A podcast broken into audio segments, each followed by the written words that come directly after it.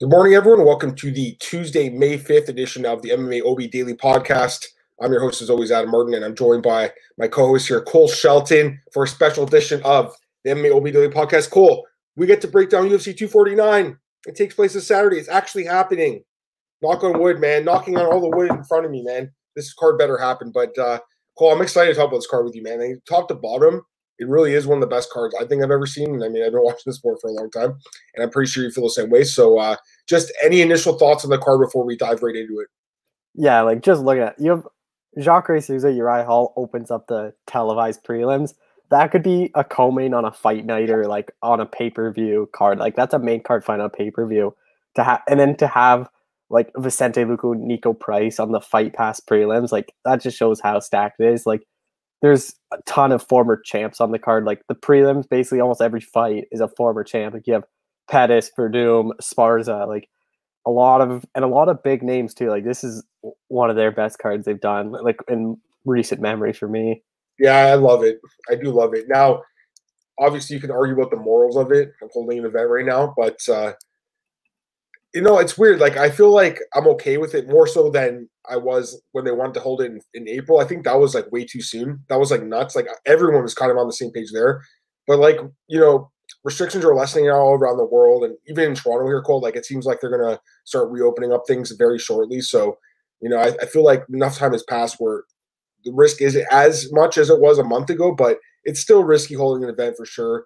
But uh, UFC, you know, they, they say they have all their all the tests in order for all the fighters and the athletes and and the other people that are going to be associated with the event. So hopefully everything goes smooth, cold, no one gets sick. That's uh, I think the number one hope for all of us, just the health and safety of the fighters. But uh, yeah, I mean, on paper, this card is absolutely stacked. So we got 12 fights to break down today. We're going to start with the prelims and work our way up to the main event of the evening, as we always do. Cole, we haven't actually broke down fights in almost two months now. It's been like 55 days. I was just looking at it. The last card we did was Oliveira versus Kevin Lee, and that was in March. So it's been a while, but uh, man, I'm excited to talk about this card with you. Okay, so let's get into it. First fight of the night, light heavyweight bout, Ryan Spanning and Sam Alvey. The current odds, Ryan Spann minus 420 and Sam Alvey plus 335. Who's your pick? Yeah, this is pretty obvious. Ryan, I have to go with Ryan Spann. I'm really high on Ryan Spann. I've talked to a couple times. I've talked to a lot of guys at Fortis who train them. A lot of people say he's one of their best guys they've seen in a while. He's looked really good in the UFC. Submission over Devin Clark, a quick knockout over uh, Nogueira. He's even on the contender series. He knocked out Emiliano Sordi in 26 seconds, who just won the PFL tournament. So we know how good he is. I think this they made this fight for a reason. It's trying to get Ryan Spann another win. Sam Alvey's a guy a lot of people know. He's sort of fan favorite. He's a guy. He's like a not a huge name, but he's a name that a lot of people do recognize. He's on a three fight losing streak. This is do or die for his UFC career, I think. And this is a guy that just kind of gets Ryan Spann over the hump. Like Nogueira was a big name, then they're doing Elvin. I think he's I think I've Spann by first round knockout. And I think after this he'll get one of those top 15 guys. Yeah, I got Adrian Kapoor here in the comments. Morning, guys. It's fight week. Hope you're doing well. Man, we're excited to be back, and I hope you're doing well too, Adrian. Feel free to ask any questions during the show. We'll get to them. Uh, as far as this fight goes, yeah, I'm with you. I like Ryan mean, obviously, I think Ryan Spann is, to me, like one of the more likely uh, fighters to win on the whole card. Like, I feel conf- more confident in him than most fighters. I just really like this matchup for Ryan Spann. The guy's a beast. He's a he's massive too. Cole, when I went to Brazil last year, actually, I think it was like almost a year ago where I was in Brazil right now for UFC 237 uh, for the Andrade card, which would make it a year since I've worked for BJPenn.com, which I'll, i think is next week's my first year anniversary. But uh, when I was at the airport, Ryan Spann was there with with Saad, uh, Saad and I was like, geez, who is that guy? Or I was talking to Aaron, my friend Aaron Bronsteter, and he's like, that's Ryan Spann. I'm like, holy smokes, I didn't realize how big he was. Like, I'm six foot three. Cole, this guy's way bigger than me. He's six five. He might be six six. He's a massive dude for light heavyweight. Like, he could easily be a heavyweight. I've been nothing but impressed with this guy in the UFC so far. He's looked great. Um, the fight I was at, he knocked out Little Nog in like devastating fashion in the first round. Since then, he picked up the win over Clark. He's on a seven fight win streak. Like you said, the win over Sordi, that looks really good. He's got a couple other decent wins on his resume too. So this guy's been around, you know, for a little while now, but uh, I think it's really taken a while to get his groove, and I think he's got it now. To be honest, like I think he should have got a top 15 guy already.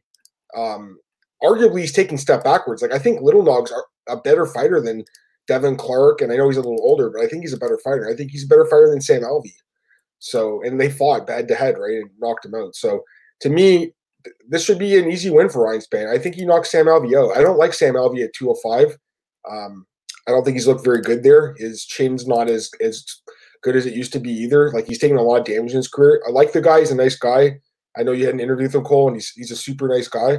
But uh, I think this is going to be another knockout loss for him, man. He's lost three in a row. I think this will be fourth in the fourth in a row. So my pick's going to be Ryan Spann, my first round knockout as well, Cole. I, I, just don't see this fight lasting very long. I think Ryan Spann connects, puts Sam Alvey out, blitzing him.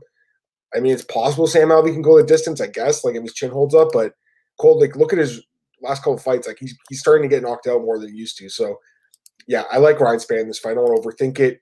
Minus 420 does seem like a lot, but to me, Cole, like I, I think he's one of like the few fighters on the card where I feel like really confident. Someone was like name like two or three fighters to win. I would definitely put Ryan Spann on that list. You know, so I, I like him a lot in this fight.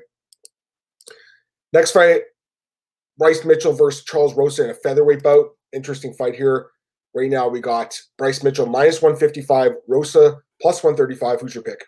Yeah, this is a really interesting fight. Two really good submission artists. Rose is coming off that really good win over Manny Bermudez to get back in the win column and a, a return to the UFC where because he hadn't fought in a while.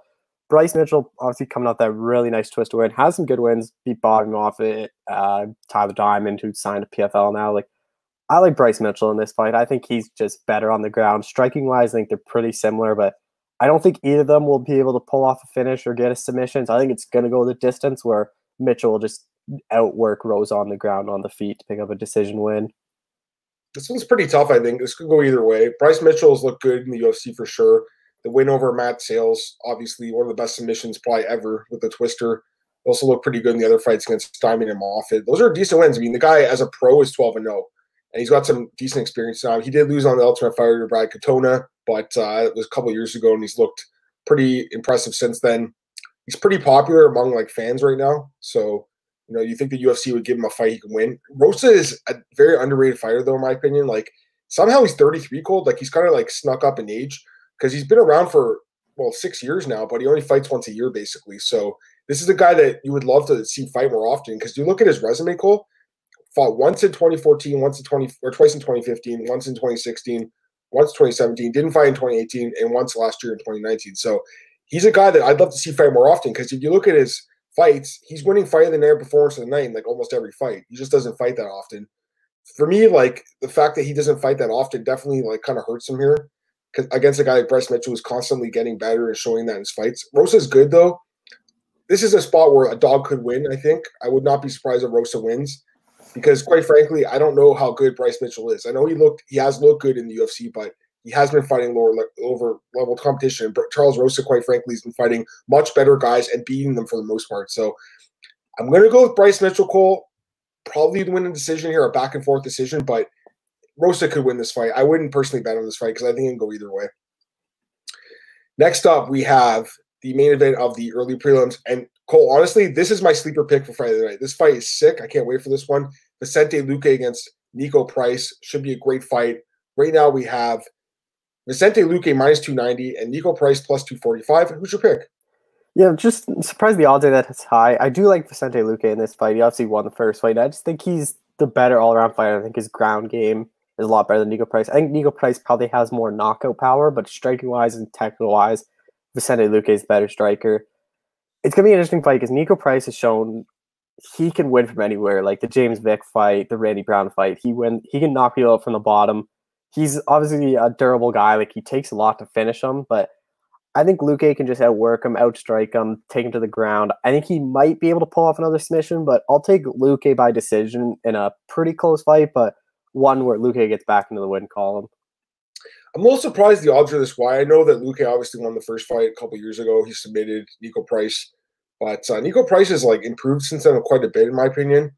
And Luque, he's looked good too. Don't get me wrong. I just I'm surprised it's minus 290. To me, like there's no betting value there per se, but I do slightly favor Vicente Luque just because for me, Cole, the defense is the problem with Niko Price. He's very willing to get into a brawl, which is not like a problem for him usually because he usually has a better chin than his opponents, and usually he's able to knock them out, as you saw with James Vick, Tim Means, Randy Brown. But he can get knocked out himself. We saw that. Geoff Neal Abdul Razak Alhassan, he can get KO'd.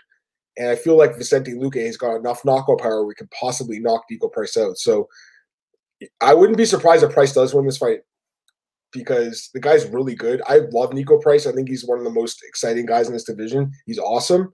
If he wins, I'd be great for him. But I got to go with Luque Cole. Even though I didn't really like his performance against Thompson, I'm still pretty high on this guy. I think he's very well rounded, very dangerous. I think he's just a little bit more well rounded than Niko Price. I think he could probably connect with Niko Price and knock him out. So that's going to be my pick. I'll take Vicente Luque by KO, but I don't really like the odds. Minus 290, to me, that's a little high. There's probably a little bit more value in the dog, but uh, I got to go with Luque. All right, this is an interesting fight, Cole. Kicking off the ESPN preliminary card. Love this matchup.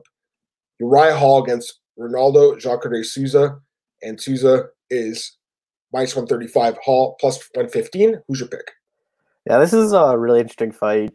I think it's a good move. Jacare has been back down to middleweight. I didn't really like him at light heavyweight. I think he's a better 185er, but honestly his last fight 185 was not a good one. Yeah, like Jack Hermansson kind of he really dominated Jacare Souza. And this fight, this is actually one of my underdogs. I'm going with Uriah Hall. I just think I was really impressed that Carlos Jr. fight where he stuffed a lot of the takedowns. I think he can do the similar thing to Jacare and on the feet. I think Hall's a better striker. Since he's been to Fortis, he's been a lot better. He's been a lot more dedicated. He's training full time. He lives at Fortis now. So fighting is his whole thing right now. I think safe always comes up with really good game plans here. I think Hall's going to keep this fight on the feet, just outstrike Jacare take a decision win. So when me and Cole like get the podcast ready, we don't talk about who we're going to pick for our fights. I like to, it to be a surprise, and I like for Cole for it to be a surprise for him as well. The only thing that we said to each other were was uh, we're both going to pick two or three underdogs, and I wasn't sure what Cole was going to pick, but I kind of had a feeling, and uh, I wasn't sure about this fight, Cole. But I'm actually on the same page with you. I'm going to go with Uriah Hall here, which is crazy because I'm a huge Jacare Souza stand. I love the guy; he is awesome. Uh, the guy's been really good for me over his career. I've picked him in a lot of fights where people didn't think he'd win, like the Chris Weidman fight, for instance. But I think he's definitely getting up there in age on age 40. And to me, he hasn't looked that great as of late. Uh, the Blachowicz fight, I mean, you gotta like keep in mind, Cole, that was a, up a weight class, and I thought he won the fight. A lot of people did. So we gotta give him some credit there. He lost a split decision to the guy who's probably gonna fight for the belt. That's not bad, bad of a loss. The one that concerns me more is the Hermansson fight, Cole, because you got dominated in that fight. And uh, Jacare is a guy that you know he's uh, amazing on the ground. Like his ground game is one of the best, but he's very willing to stand and trade. And the last few years, that's kind of been his downfall. You saw that in, in the Hermansson fight. He just got picked apart for the whole fight against a guy like Hermansson, who's a decent striker but not amazing. Uriah Hall, I think, is actually a better striker.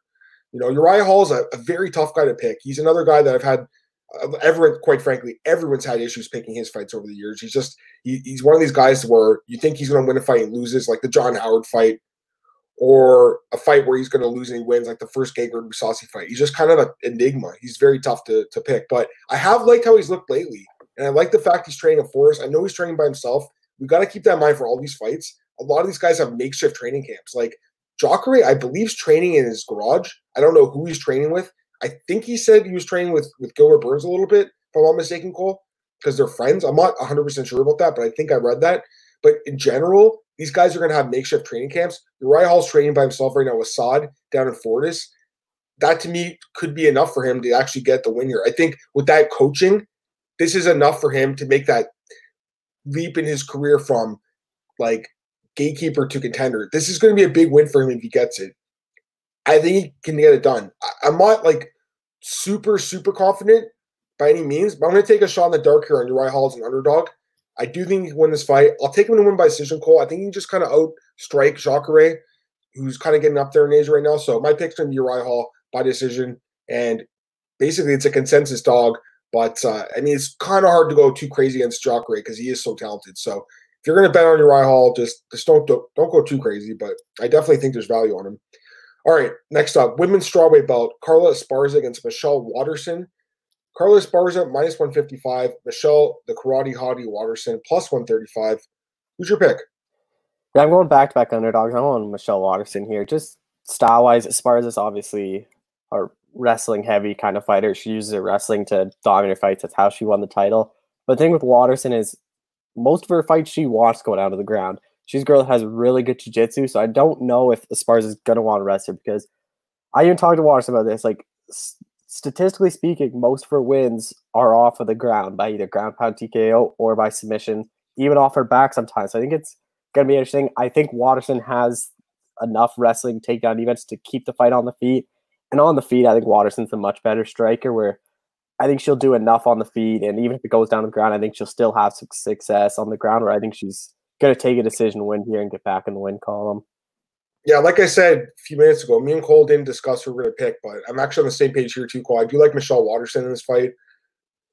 Like you said, like the fight stays on the feet. She has such a huge advantage in this fight. Carla Esparza's striking is very rudimentary. It's never improved. Her bread and butters are wrestling. She's got really good wrestling. She can use that to win her fights. But to me, it's like people think she's like Alex, um, Michelle Waterson's like Alexa Grasso. Michelle Waterson's a much more well-rounded fighter, way better wrestling. Look, look at the Karolina fight. Took her down and just controlled her on the ground. She is a little smaller for this division, but it's not like Esparza's a big fighter either. Like Esparza is five foot one. She's very small. Michelle Waterson's actually a little taller. Uh, Esparza, obviously, wrestling wise, I mean, she definitely is a better wrestler, Cole. But I actually think Michelle Waterson can grapple like pretty well with her in this fight. I think she can keep the fight standing for the most part. And on the feet, to me, there's no question she's a better fighter. So, you know, Esparza's going to really have to use those takedowns and, and hold her to the ground for three rounds to win this fight. I don't see that happening. I like Michelle Waterson, man. Plus 135. To me, she should be favored to win this fight, Cole. I, I like the style matchup for her. Give me Michelle Waterson win decision. And uh, the odds on the fight going to decision, I mean, I would assume it's pretty high. Yeah, it's minus 450, but I mean, that should be honestly a lock. Like, I don't see this fight ending inside distance. Bucky Betts, what's up, guys? What's going on, Bucky? All right, so we both like Waterson there, Cole. I mean, honestly, Cole, like I was kind of thinking what fights you would pick. I had a feeling eh, one of these two fights on the prelims, but you know, the fact that it's both of them is kind of crazy. But yeah, I mean, we both like the same dog. That's okay. All right, next up, heavyweight bout, Alexei Oleinik versus Fabricio Werdum. Right now, we got Werdum is a huge favorite, minus 330. Oleinik plus 270. Who's your pick? Yeah, I like Fabricio Werdum in this fight, but it's dog or pass. There's no way I'd bet I'd lay that kind of money up for Fabricio Werdum, especially because he's coming off such a long layoff. And as you saw the suspension, and he was a guy that was really frustrated. He was asking for his release. He's saying, "Oh, let me go fight." So didn't seem like he was too motivated to be back in the UFC. Alexei Oleinik's been fighting. I know he's been knocked out. He lost to Alistair Overeem and Walt Harris, but even in that Overeem fight, he had some success in the on the feet at the beginning. Coming off the win over Maurice Greene, but that was not a very good fight. Both kind of gassed out. I think Werdum could connect, and I think he can knock out Oleinik probably in the first or second round. Yeah, I like Werdum too. Uh, you have to pick. I mean, the, the layoff scares me for sure. He hasn't fought in two years, which is never a good thing, Cole. But uh, you know, on paper, I, I just think he's the better fighter. You know, and more well-rounded in my opinion. Like to me, the biggest difference here is both guys are amazing on the ground. I mean, actually, this should be a great fight too, Cole. This could easily, Cole, headline a Brazilian fight night card or a Russian fight night card easily. You know, this would easily be the main event. So this is a great fight. I gotta say that. They are two of the best grapplers ever in the heavyweight division. Both guys have been around forever. Both they're both 42, but they're both, I think, well, it's hard to say about Werdum, but Link's still fighting at a pretty high level, you know, despite his age. He's been fighting for 24 years. Werdum's fought for 18 years as a pro. I mean, these guys have been around forever. So a lot of respect for these guys. Oleinik's great, man. I mean, he's awesome. But the problem with Oleinik is he's only a grappler. Like his striking's it's not there. You know, he did knock out Jared few years ago. That's it, though. I mean, he doesn't knock guys out. He takes you down, submits you, often with the Ezekiel choke. That's not going to work on Fabricio Werdum. You know, I don't see him submitting Fabricio Werdum here. I think the fight stays standing. I think Werdum probably knocks Oleinik out or at least wins the decision here. I don't love the odds, minus 330 on a guy who hasn't fought in two years. No thanks. So I, I think I'd pass on it. I think Cole's right, dog or pass. But I, I like Werdum um, in this fight, Cole. I mean, just the striking alone should be enough for him to get the win here. All right, last up on the prelims here, Donald Cerrone against Anthony Pettis 2. It's a rematch. Great fight. Pettis minus 135, Cerrone plus 115. Who's your pick? Yeah, this is a really interesting fight. I've had a pretty good read on Cerrone lately. Like I picked him to beat Hernandez, Iaquinta, and then lose last three. This one, though, I'm really torn on. I think this is a really close fight. It could go either way. The odds really reflect it. I lean towards Anthony Pettis, though. I just think striking wise, he's a better striker. If they go to the ground, I think Pettis is the better grappler. I know his last fight against Diego Ferreira was he obviously got submitted, but I'm really high on Diego Ferreira. Then before that, lost to Nate Diaz, but he had an injury going to that one, and even losing to Nate Diaz is a bad thing. Then beat Wonderboy Thompson, lost to Ferguson because he, uh, he, had to corner because he broke his hand, but he had success in that fight. And then the Michael Chiesa submitting Michael Chiesa in 2018, that's still a really good win, especially how good Chiesa is. I think Pettis can have success no matter where this fight goes. I think this fight goes the distance. I don't think either of them get finished, and I think I think it could, might be a late finish if there is a finish, but I think Pettis wins this one. Yeah, interesting fight for sure. I remember the first time these guys fought. I actually called Pettis by knockout. I said it on the MMA Daily, not the MMA Daily podcast, the MMA Odds Breaker. What was it called again? Uh, geez, I can't remember, but it was me, Nick, and Luca, and uh, I picked I picked Pettis by knockout. I said he's going to knock him out, and no one believed me, and he went and did it. It was like the first knockout loss of uh, Cerrone's career. Since then, he's been knocked out quite a few times. He's got seven knockout losses now, so a lot's happened the year since. Cerrone's still a great fighter, but I don't trust him anymore, Cole. I mean, look at his last three losses. Now, keep in mind, they are three of the best guys in the world to McGregor, Gaethje, and Ferguson. But he got finished in all three of those fights. Pettis is a guy that is a technician on the feet. He's got a lot of knockout powers. We saw against Stephen Thompson. First got to finish him. And uh, I feel like he can connect with Donald Cerrone and finish him here. If not, kind of just pick him apart, win decision it's a it's definitely not like a super uh, lopsided fight. It's closer than probably the last fight was, where I really like Pettis back then. I mean, it's been years since then, right? Eight years almost, or seven years. But this time around, I, I do lean towards Pettis again, just to win. Um, but I, I wouldn't bet on it because honestly, he hasn't looked great either. You know, we got to keep that in mind. As bad as Cerrone's look lately, like Pettis hasn't looked great either. So my pick's gonna be Anthony Pettis, but uh, I don't know about a bet here, Cole. I'm kind of I'm kind of torn. Even though I think he probably should like style on Cerrone here, I don't know. All right, let's get to the main card here. Man, what a main card this is going to be. Sick, sick fights.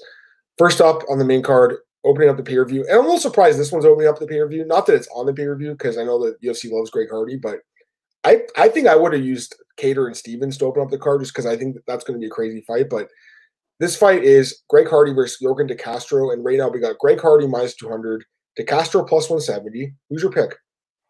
Yeah, it's gonna be an interesting fight. I think this is either gonna be a first round knockout for someone, or it's gonna be a really sloppy three round decision. Just with the way the odds are, I have to pick Yorgan De Castro just because I think this is a pick 'em fight and just get plus money at heavyweight and pretty like significant plus money here. I think striking wise, I think, or power wise, I think they're pretty similar with power. I think they both can take a punch, but I think what's going to be a big factor is Yorgan De Castro's leg kicks. I think he's going to chop down Greg Hardy, and I think that's going to really frustrate Hardy because no one's really kicked on the legs as much as De Castro will. I think that's going to be a huge factor in this one. I don't think they're going to go to the ground. I don't think either of them have the wrestling or are comfortable with their jiu-jitsu to go to the ground. I think it's just going to be a stand-up fight. I think De Castro can just piece up Hardy's leg, kind of chop him down in the third round, score TKO win. Yeah, and again, you know, I didn't talk to Cole about these fights beforehand, but uh, I'm kind of with you, Cole. I like De Castro too here, man. And for me, like it's also the kicks. I was thinking about that fight in the contender series where he was like he was like a huge underdog on that in that fight. He was like plus 800 maybe. I can't remember what it was, but a huge underdog. And even in his fight against Justin Tafa, I, I think he was underdog in that fight too. So you know, this is a guy that doesn't get a lot of respect, but man, he's got really good striking. And Greg Hardy is definitely dangerous too. I mean, he's got knockout power. He's definitely a quick learner in the sport, which is good to see. I mean, say what you want about him as a person, but as far as his fighting abilities go, I mean, the guy's pretty good. I mean, for a rookie season to have five fights, it's pretty incredible, actually. But uh, you know, you saw in the Volkov fight that there is levels to this game. I'm not saying De Castro's at the Volkov level because Volkov, he is one of the top 10 guys right now in the UFC, but I think De Castro is a little bit more talented than Greg Hardy right right now. You know, if these guys fight two years from now, probably Hardy wins, and he might win this fight too. But I actually do kind of like De Castro here, Cole. I don't love him by any means. I mean, it's a heavyweight fight and go either way, but to me, this is a pick 'em fight. You know, this fight can go either way. Plus 170 on De Castro. That's the way I'm leaning here. So I'm going to go with Yorgan De Castro. I'll take him to win by knockout, man. I think he can get it done, if not win decision. But uh, yeah, Cole. I mean, again, I wasn't sure what fights you pick, but it looks like we, we're on the same page, which is could be a good or a bad thing. Well, even All just right. like what you said was when I talked to Castro, he even said he's like, I wanted Hardy now because I don't want to fight him in two years because I know how good he's going to be. He kind of thinks he's catching him at that right time where you can have one over Greg Hardy that looks good on your record down the line. Exactly. And here's the other thing Hardy is not very experienced. Castro really isn't either, but I think he's fought actually you know, decent little competition in the fights he's had. So you know, it's two guys that don't have a lot of experience, but I just I feel like DeCastro's a little bit more uh, just ready for this fight right now. We'll see though. I mean, it should be a good fight for sure. Um, definitely an interesting fight to open the main card with, considering the lack of experience of these guys. But UFC thinks there's going to be a knockout here, so that's why they did it. All right, now this fight, this could easily be fight of the night. Jeremy Stephens against Calvin Kattar. I'm so glad they kept this fight together, Cole. Such a great fight. Right now, Calvin Kattar minus 250, Jeremy Stephens plus 210. Who's your pick? I'm going Calvin Kattar. I just think he's the better fighter all around. I think Jeremy Stephens has more power, but I think this is similar to like Vicente Luque and Niko Price, where Stephens has the power, but Kattar's the better technical striker. I think even if it goes to the ground, which I doubt it will, I think both these guys are just going to want to stand. I think Kattar's going to be the better striker. He still has knockout power. We saw in the Ricardo Lamas fight and the Chris Fishgold fight. It only takes one punch to for him to finish it.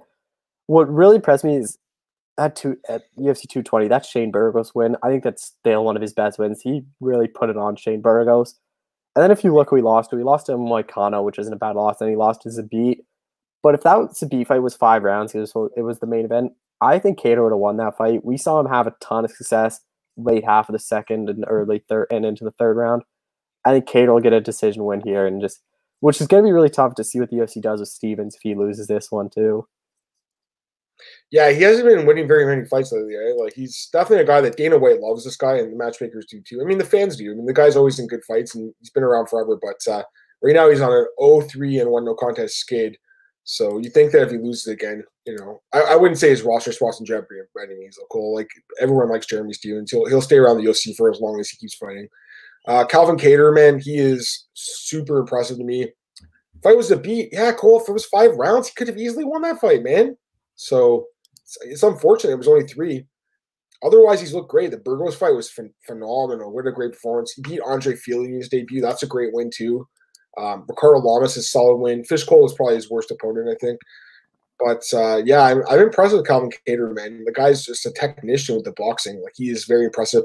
You know, it's crazy because he's 32, right? Like he's a little bit older for like someone that you know doesn't have that much experience. Like Jeremy Stephens is only one year older, Cole, and has like what 25 more fights in the UFC. Like he's been around so long, but uh, could be a good thing for Katie Kattar. Doesn't have hasn't taken as much damage. I like Kattar too. I mean, Stephens is hard to finish, so I'm kind of leaning towards a Kattar decision and like probably one of the fight, maybe fight of the night could be for sure one of the best fights of the night though, for easily for sure. Um, Kattar by decision, but he could knock out Jeremy Stephens. It wouldn't surprise me. He's got the boxing that uh, he could definitely do so. Got some questions here. Can Kenshiro Rodoju, Stephens gonna sudden KO Kattar sleeping. I don't know, man. I don't see it. You know, Stephens definitely has KO power, but I think Kattar he has a good chin. He's got a good chin. He, has he been finished? I don't think so, right? No, he lost from Moicano and Zabit by decision, and he took some good shots in there. He lost early in his career, but I don't think he lost by knockout. He lost like way back in the day. Was he KO'd? No, I mean even if, yeah, he's never been knocked out. So I don't see that happening here. I mean, it's, Stephens definitely has power. Don't get me wrong, but uh, you know I don't think it's going to happen. The last knockout he had was against Josh Emmett. I called him in that fight. It was two years ago though. He hasn't knocked anyone out since then. All right, uh, Adrian Kapoor with you both on Hall and Waterson, but you going to KO Castro? Definitely possible. I mean, it's a heavyweight fight, man. Yeah. Either way seriously, you can take a coin and flip them for the for the three heavyweight fights. Take a coin and flip them. You can go two or three easily, and not even like break down the fight. John Hanco, what's up, John? You think the wear and tear is catching up on Stephens? I do, I do think so because he's been around for so long in the UFC since 2007, if I'm not mistaken. Yep, 2007. Fought Dean Thomas in his debut. He's been in so many wars over the years. Like the last few fights, the Yair fight was a crazy fight. The Zabit fight, the Aldo fight, he got KO'd pretty quickly. But you know, even going back uh, a few years, like the Holloway fight, the uh, the Cub Swanson fight, like he's been in a lot of crazy fights. Only been knocked out twice. You know, never like it's been a while, like the Yves Edwards fight and then the Aldo fight. But you know, overall for a guy who's in this many like crazy fights, to only have two knockout losses is not that bad. But uh, to answer your question, I absolutely do think that the wear and tear is catching up, like on any fighter, but especially a guy like Stephens, because Cole, he's been fighting the UFC since he's been literally 20 years old. So he's been around forever, man. Like, Cole, you're 20, I think, right? So he's been fighting in the UFC since like however old you are, Cole, to like however old I am right now. I'm 31. So that plus two more years. That's a long freaking time, man. James Van de Boss would be one of the big comebacks of Cruz Big Sue. We'll talk about that fight in one second. Looking forward to talking about that one. All right, so that's it for Stephens and Kattar. All right, this is another great fight. Ngannou versus Rozenstruik. Now, it was supposed to be a five round main event at UFC Columbus. Now it's three rounds. Cole, honestly, I don't even think it needed to be five rounds because I don't know if this fight's going to go full five. I doubt it. I don't even know if it goes full three. But either way, it's a great fight. Another heavyweight bout here. Ngannou minus 265. Jairzinho Rozenstruik plus 225. Give me your pick. Yeah, this is such an interesting fight. I think I have to pick Ngannou, but again, this is dogger pass in this one. Rozenstruik has a ton of power we've seen. And the thing with Rozenstruik is his power still lasts late in the rounds. We saw it the Overeem. I was ready to go to bed. I'm like, ah, oh, Rozenstruik lost. And then I'm, I was getting ready. I'm like, oh, this is a dominant by Overeem. And then four seconds left, he lands that punch. It still only takes Rozenstruik one punch. He can land it whenever. But that's the same thing with Ngannou. It only takes one. I Rose, I talked to Rozenstruik. He says this is gonna be one of the best fights 2020. When he said that, I'm like, oh no, please don't beat Lewis and Ngannou too. I'm like, I don't think it's gonna be. I think in Ngannou's full of confidence and Rozenstruik's full of confidence. I think they're gonna go at each other. I think it honestly might be first one to land good. Yeah. Who's gonna get the win? So I think at those odds, you kind of have to lean towards Rozenstruik if you're gonna bet. I think Ngannou is the better striker. I think he's the better, has the more power. So my pick's Ngannou, but if you're gonna bet, you have to go with Rozenstruik. Oh, this fight's so sick, man. Someone's gonna get knocked out quickly, I think. Uh, yeah, I'm with you, Cole. I think the first one to land probably wins the fight. It could go either way. It really can. Rose, Rozenstruik's great, man. I've been picking the guy in all his fights, including the fight with Overeem. Now, I thought that was gonna be a loss, and I marked it as a loss, and then all of a sudden, bang, rips over over his chin or as a lip with uh, the last few seconds there in the fight incredible knockout. I mean, really was good. Uh, the guy's super talented. Big fan of this guy. And like you said, Cole, he's fighting with so much confidence right now. Like every interview he does, Cole, with you and other people, he just reeks of confidence. Then again, so does Ngannou, right? So it's two guys with a supreme amount of confidence. The winner of this fight better get a title shot, man. Like they better. You know, I listen. I get it. Stipe and DC, they want to have their trilogy. That's a great fight. I'm looking forward to it. But the winner of this fight might deserve it even more than DC. You know, Cole. Like considering how active these guys have been. Now, Ngannou, he's looked amazing. He's really improved since the Derek Lewis fight. Three straight knockout wins in the first round for JDS, Cain Velasquez, and Curtis Blaydes. Curtis Blaydes, that's a huge win for him. He's got two knockout wins over Curtis Blaydes. Um, the Cain Velasquez win, yeah, you know, there's an injury to Cain. Okay, fair enough. But the JDS win was super impressive. Go to Rozenstruik, and he's been impressive too. Albini, Crowder, Arlovsky, and over. So he's taking a, a, like a slow step up, but since he has been rising up the ranks, he's looked better and better. Now the opening fight though does scare me a little bit because Cole he was losing that whole fight. He would have lost the decision. And I'm like you, man. I was like, man, this fight's so boring. It was a boring fight, honestly, it was. But then four seconds left, he gets KO'd. So he's got that fight-ending power that can happen at any time it's like Derek Lewis, like when he fought Volkov. You could get that knockout like with five seconds left in the fight. It's possible. So Ngannou better keep his hands up in this fight. I'll tell you that. I don't know, Cole. I mean, it really can go either way. I wouldn't be surprised at all if Rozenstruik wins this fight, you know, and it's very tempting to pick him because look at those odds. Like a heavyweight fight between two guys with huge KO power plus 225. Like you don't see those odds quite often. So it's tempting to pick Jairzinho Rozenstruik here, and I'm thinking about it, but I still got to go with Francis. Just the experience to me in the UFC is going to be the difference here. He's fought higher level competition, and uh, you know both guys fighting at high level right now. But I got to slightly lean towards Francis to get the knockout here. So that's going to be my pick. But I'm not I'm not betting on this fight. Call. Are you kidding? Minus two sixty five in a heavyweight fight that could get really a knockout either way. No thanks. Couple uh, comments here. Jan Vanderboss, hope, hoping Rozenstruik will get Ngannou loads of leg kicks. Yeah, you know what, Cole? Like I know you just said that Ngannou's probably a better striker. I don't know. I, I think Rozenstruik might actually be the better striker, but you know that could be for kickboxing. For MMA, Ngannou's probably a little bit more refined, especially with the boxing. But when you add in the kicks, Cole, you got to kind of lean towards Rozenstruik overall. But with the punching power of, of Ngannou, like it's hard to go against him. So I know what you're saying too. Adrian Kapoor, is the future of the featherweight division. And get the KO over Stephens, in, in, my opinion. Yeah, I think so too. Bucky bets Kattar wins it with superb boxing skills, but the line's too high. Kattar should be a minus 150 favorite. I capped him about minus 250. I, I, really like him in this fight, you know, personally. So I actually I think the line's bang on personally. But I mean, if you think there's value on Stephens, fair enough. That's that's definitely your opinion on that one. But uh, you like you like Kattar as well. John Honko, I heard Rozenstruik's been working with King Mo a lot at ATT. Will he wrestle? Cole, I think this is a better question for you to answer. Are you there?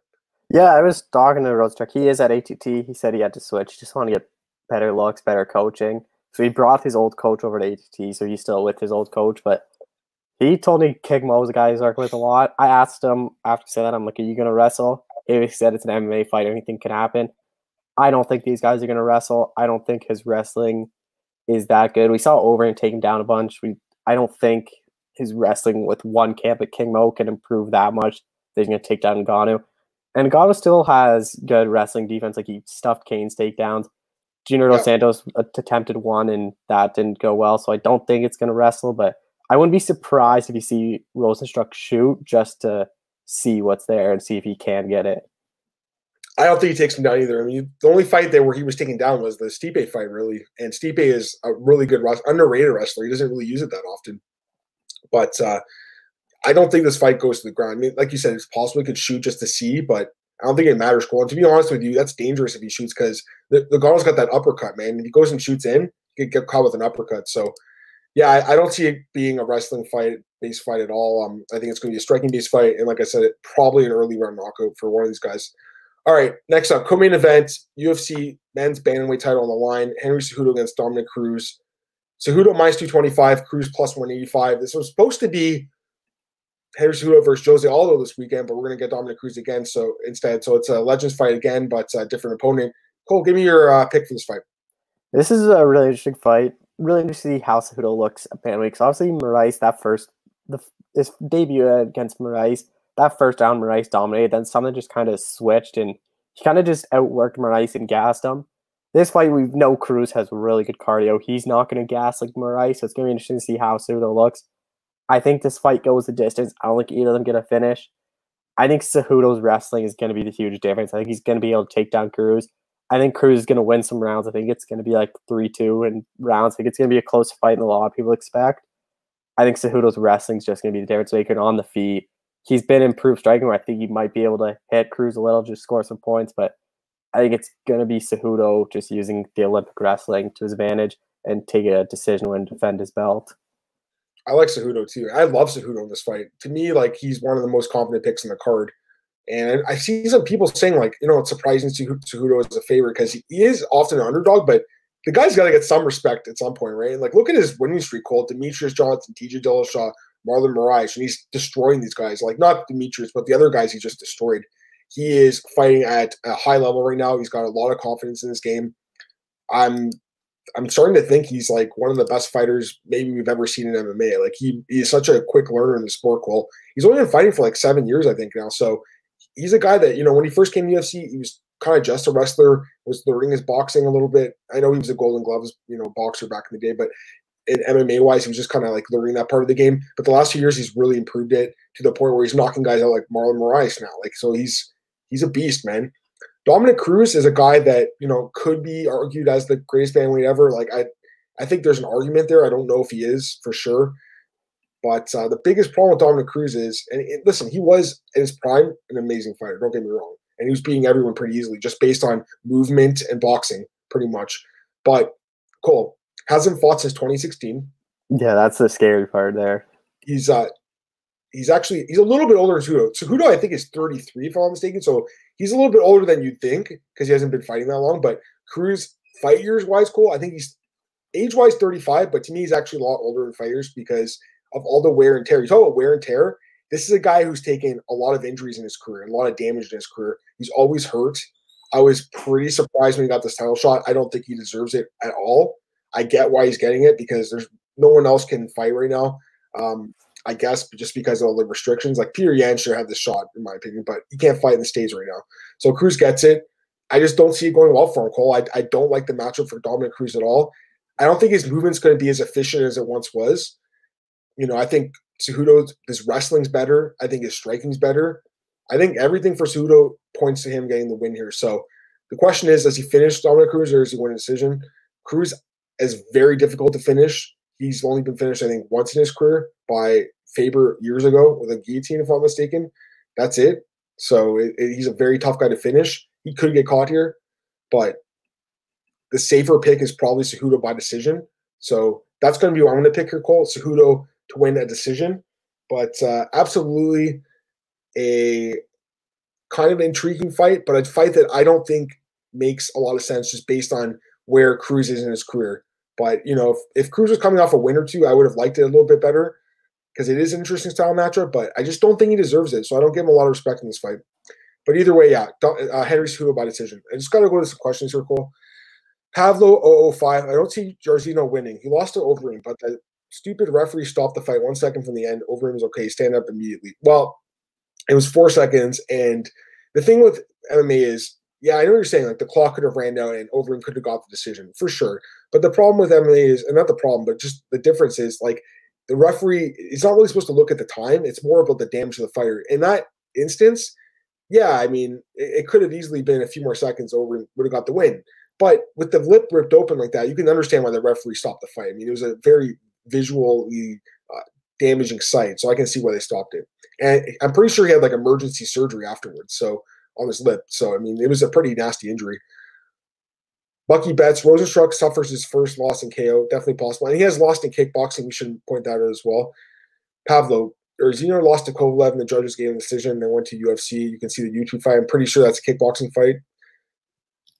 Bucky Betts likes over. Okay, uh, Kichiro Doju arrested three years layoff Cruz is the best Cruz. Plus, he's taller than Henry, and Henry is like fighting taller fighters. I guess I don't. I don't know, man. I, the, re- the reach is only half an inch, so like he's four inches taller, but it's only a half inch reach where it's not going to be that big of a difference. Yeah, I know you're saying like for sure. You know, he hasn't taken like damage inside the cage the last few years, but he's still a guy that's like never like healthy. And like really, how much has he been trained last few years? I don't know. Like because he's always hurt. So you know, you, you think that the rest would be good, but it, not really. I mean, it's, it's MMA. We've seen time and time again guys that come off long layoffs often lose. I know Cruz bucked that trend when he fought Mizugaki a few years ago and beat him, but I don't like him in this spot, man. Pavlo, I believe Cruz wins. Cruz loses easily. He'll never come back. It's close they might rematch. He'll probably fight again, but you know, it'd be like legends fights against guys like Faber or something like that. I don't see him fighting for the belt if he loses this fight, which I don't think he wins. John Hunko, could we see a really boring fight of the booze between Cruz and Cejudo? Yeah, you know what, John? That's a great point. I think this fight could be pretty boring, Cole, to be honest with you, because I could see it. You know, Dominick, Dominick Cruz, I don't know, like, what if people think he's exciting because he really isn't. I'm sorry to say it, but he's not. I don't know how many like fight of the nights he's had. I don't think can't think of many. He's not the most exciting guy, you know. I think the Dillashaw fight might have won fight of the night. That was a back and forth fight, which I thought he lost. Garbrandt fight, David. That was more just because Garbrandt was styling out him and dancing. Yeah, he was just smashing him. And that's the thing, Cole. I think that was the last time that uh, Cruz fought. Obviously, was, but was that Garbrandt's last win too? Yeah. That's crazy, right? Like if you would have predicted that on that card, neither of these guys will ever get a win again in the UFC three years later, people were saying you're nuts. And that's what happens. So well, the odds would have been like twenty thousand to one. I know, I know, right? Like, will Cruz or who don't not win or um Cruz and Garbrandt not win a fight in the next three years? I don't think anyone would pick that. All right, Bucky Betts. I can see the cringe pulling a decision win. Yep, so can we. Pavlo, I understand, but he stopped immediately. He stand back up immediately. And uh, you see, I mean, oh, you're talking about the fight in Rise and Kovalev. Yeah, yeah, yeah, yeah, yeah. That fight absolutely could have gone either way. I have seen that fight, Pavlo. I know you're talking about now. Sorry, I had to think about that. Yeah, that's the only fight that Jairzinho hasn't knocked out not, uh, his opponent in MMA. It was a super close fight in Rizin, and you're right, it could have went either way. And if he lost the fight, then who knows if he ends up uh, in the UFC? But uh, either way, he's here now, and we'll see what happens in this big spot here. All right, let's get to the main event. Best fight in the card for sure. I mean, this is the front runner fight of the night. But uh, wow, what a fight, Cole. I mean, listen, we were supposed to watch Tony and Khabib, and all of us want to watch that fight. I want to see that fight badly, Cole. But this is a pretty damn amazing replacement fight, right? Like, this is pretty sick. These are two of my all time favorites Tony Ferguson and Justin Gaethje, two of the most exciting guys in the sport. This is the perfect fight for like a casual fan to watch this weekend. Someone who doesn't really watch UFC or MMA and is like, all right, I want to check it out because there's nothing else to watch. The perfect fight. That's why I think it should be on regular ESPN and not on pay per view, but that's just me. Either way, Cole, what a fight. And right now we got Tony Ferguson minus 180, Gaethje plus 158. Who's going to be the UFC interim lightweight champion at the end of Saturday night? I got to go with Tony Ferguson. I think he's just a better all around fighter. I think Gaethje has the ability to knock him out early, but I just think Ferguson, he could take a punch. I know he's been dropped before, but he's got it. He's a tough guy to finish. I think his weird footwork, I think it's going to frustrate Gaethje. I think the leg kicks by Gaethje's going to be a factor in this one. I think both of them are going to be beat up pretty badly in this one. I think both of them are going to have a lot of damage. I don't think it's going to be an early knockout. I think Ferguson's cardio is going to be a huge damage. I think he's just going to be able to outwork Gaethje for the first three rounds, really push the pace on Gaethje. I think that's going to frustrate Gaethje too. Is Gaethje's normally the one that comes forward. I don't think Ferguson's going to let that happen. I think he's going to be the one pushing the pace. And then I think in the fourth round, once Gaethje starts to fade, I think Ferguson's going to put it on him and get a TKO win in the fourth.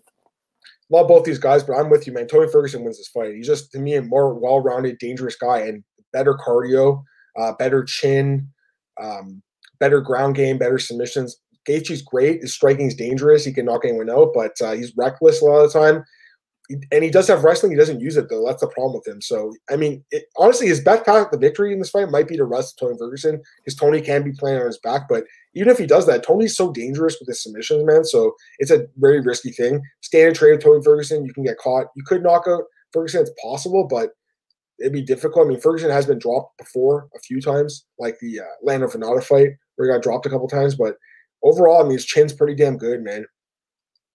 I just really like Tony Ferguson in the spot call. Honestly, I think minus 180 is actually a pretty reasonable price because I, I just see a lot of advantages for him in this fight.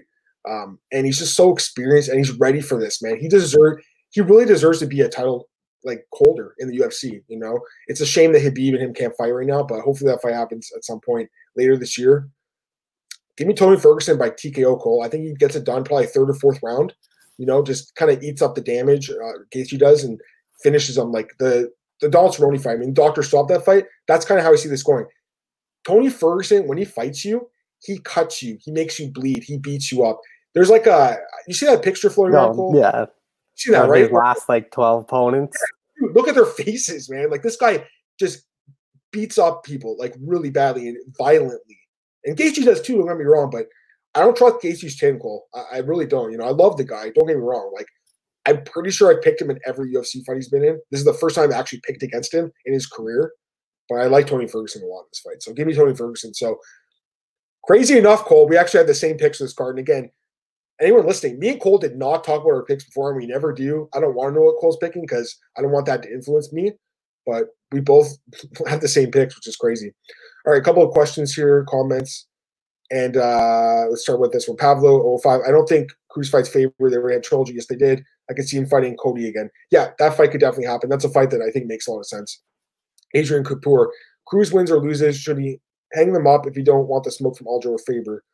Yeah, if he loses this fight, he could definitely retire. I mean, listen, Dominick Cruz, like, he's already got that career set as like a UFC commentator. UFC loves the guy. They absolutely love him to me personally, I don't I don't even know Dominic per, uh, personally. Like I don't have anything bad to say about him as a person, but I don't like his commentary. I don't think he's very good at it. You know, I think he's one of the weakest commentators they have. I'd much rather hear Paul Felder, Bisping, or DC talk. He's you know, really biased too when his super biased. I think it was uh was it Myles Jury that, that was fighting? I think was it Andre Fili? Yeah, yeah. Andre Fili, Myles Jury, and he was like, Myles Jury's landing, and everyone's like, "What are you talking about?" Like, so yeah, he's he's definitely very biased. Uh, hopefully, he gets better over the years, but I mean, I, I I'm not a fan of his commentary. There's been so many fights where he's like been scoring a fight, and I'm like, "Whoa!" Like, what did he see that? You know? So, and I know I'm not the only person that feels that way. Again, nothing against him personally or as a fighter, but as a commentator, not a big fan.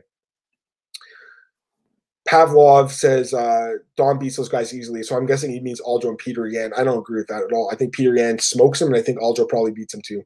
John Co. How much of a factor will cutting weight twice in the span of a few weeks have on the chin of Tony Ferguson? Assuming definitely interesting, man. It's a great question, John, because you know what Tony did was kind of crazy and kind of reckless in many ways. But here's the thing: uh, here's the argument I would make, and I talked about this already a few weeks ago that's part of the ritual. That's part of the routine. So I can see why he did it. Like it was just his routine. He was already cutting the weight. He's like, you know what? I'm just to get it done with and, and finish the weight cut.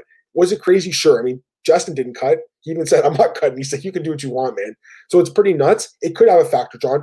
We don't know. I mean, how often does this happen where guys cutting weight and then he fights two weeks later and cuts weight again? We have no idea. But I will say this, and it's a great point you brought about weight cutting you will see you will see at least one fighter miss weight for this card call. I guarantee you someone will miss weight. And probably two fighters, if if not more. You know, because they just don't have the regular training right now. So they're not losing the weight at the same rate as they probably were once were. The sauna situation could be a little volatile this weekend.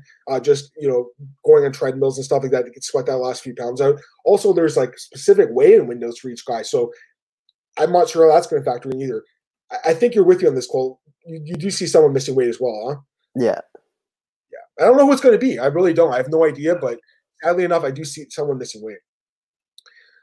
Pavlov says Tony fights and tough. used to cut weight in short time. John says that was 10 years ago. Pavlov says he cuts, he steps on the short nose. Yeah, I mean, both you guys are making great points. Honestly, we have no idea, guys, because how often does this happen in UFC where a guy cuts weight twice in two weeks? It's pretty freaking crazy. Or even two weeks, I guess three weeks it should be. But uh, we'll see what happens. I mean, it could have an effect, and he could be drained because we know that guys that cut a lot of weight, their chins are compromised, you know. But uh, we have no idea. I, I I'm with Bucky though. He says there's value on Tony Ferguson. He hasn't capped at 300. Yeah, I I, I think I had him about minus 250 myself because I, yeah, I think, like 225, 230 around yeah, there.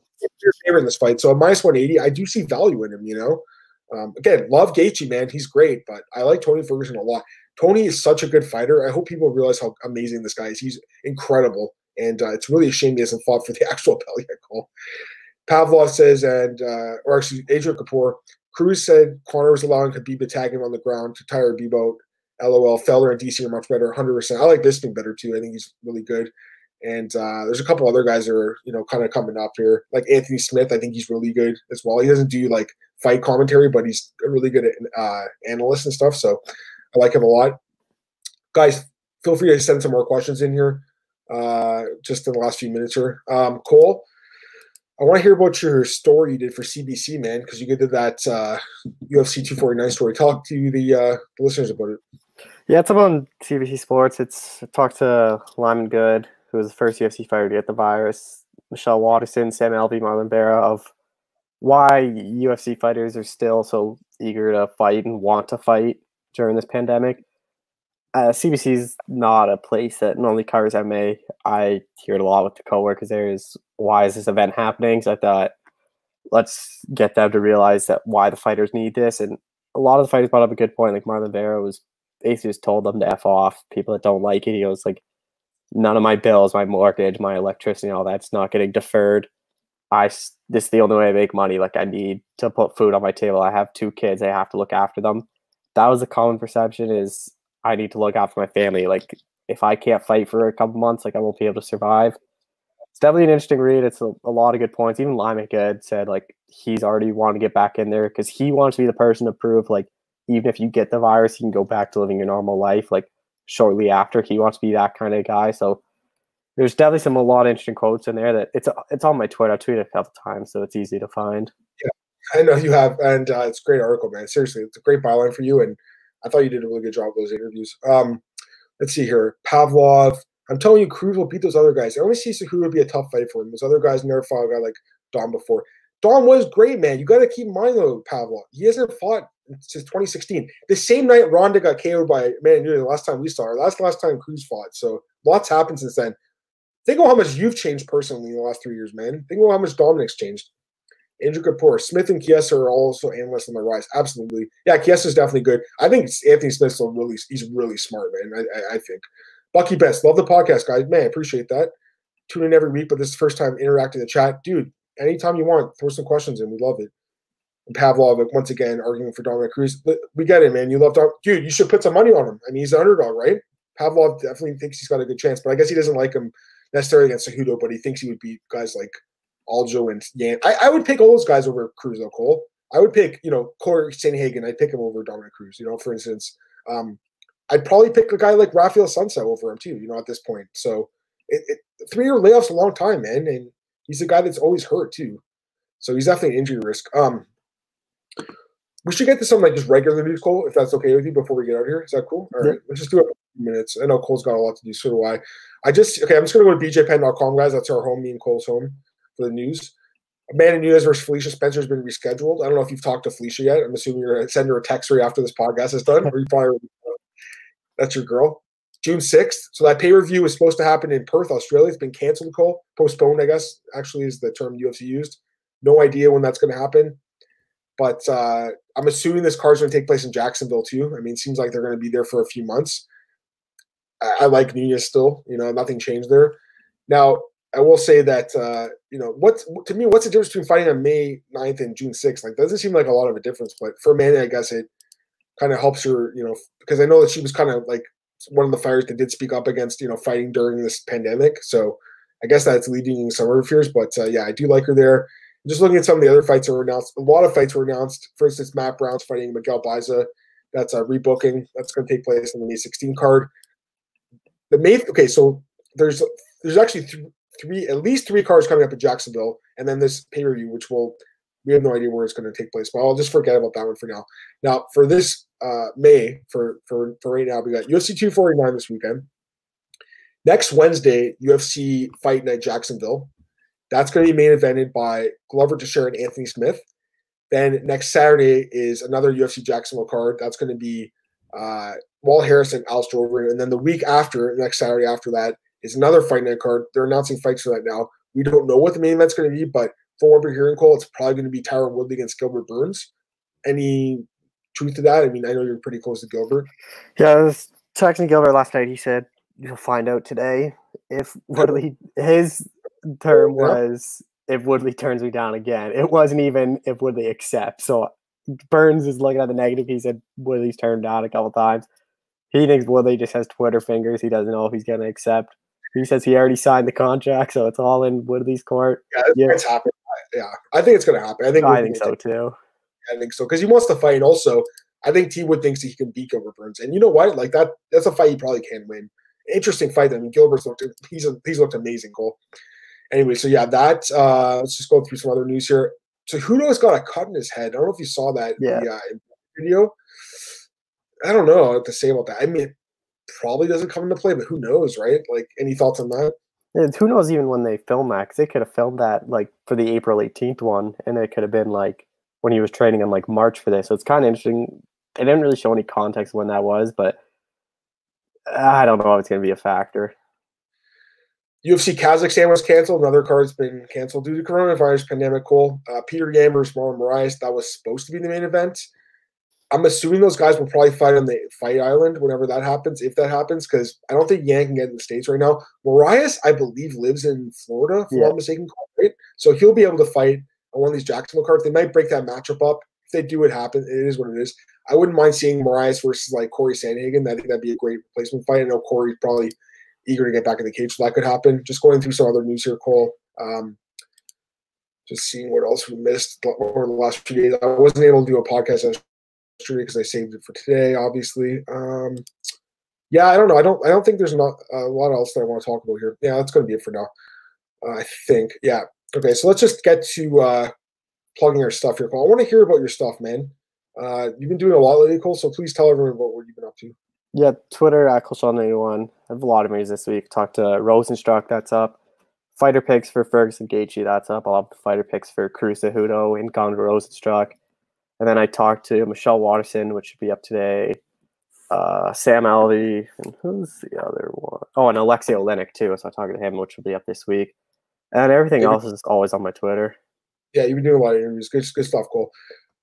We got a few more questions. I'll take them before I plug my stuff. We'll get out here. I wanted to do an hour, so we're just about the mark right now. Uh, Adrian Kapoor, Lyman could be allowed to fight again soon after the infection. I don't know. I mean, he says he's negative now, so we'll see. But I, am just, I'd be worried too. If I wouldn't want to fight Lyman Good, you know, if you're a UFC fighter, why would you want to fight a guy that just had coronavirus? It seems really dangerous.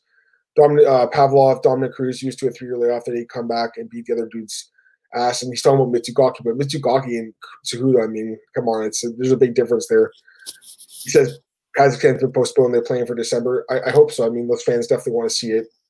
Adrian Kapoor, Ian Heinisch, and Peter is stuck in Thailand right now. Yeah, um, I have heard about that. That sucks. So, I mean, it is what it is. It's the fact of life right now. Coronavirus pandemic. All right, guys. I think that's gonna be it for today's show. I'm gonna plug my stuff. As always, follow me on Twitter at MMAdamMartin right there at the bottom of the screen. And follow Cole too, because Cole's always tweeting stuff out. Uh, also, of course, I'm at MMAOddsBreaker.com. You know, right now, of course, there's not a ton of stuff going on, but for me personally, there, but I know they've brought a few other writers on, which is great. So that's awesome. But this week I will have uh, breakdowns for the main event, co-main event. You already heard my picks here, but in written form, I'll get those out the next day or two. Uh, also on MMAOddsBreaker.com, we got the podcast. So the schedule for the podcast, I'm going to do another one Friday, probably like after weigh-ins or during weigh-ins, something like that. I'll see if Cole's around or whatever. And you might be busy, but I'll definitely be here. Next week, I'm going to do three podcasts, which is great. So I'll do Monday, Tuesday, and Thursday. That's the plan right now, but I'll let you guys know if that changes. We do we do have two cards to break down, so we'll see what happens there. Also, check me out at bjpenn.com. and MMA Rings on Net, where I got a couple of UFC 249 articles coming out as well. Fight week, guys. Finally back. I'm so excited and appreciate everyone tuning into the podcast today. And Cole, thanks for joining me as always, man. That's to be it for today's show, guys. Thanks again for tuning in. Stay safe, I'll see you guys Friday. Bye.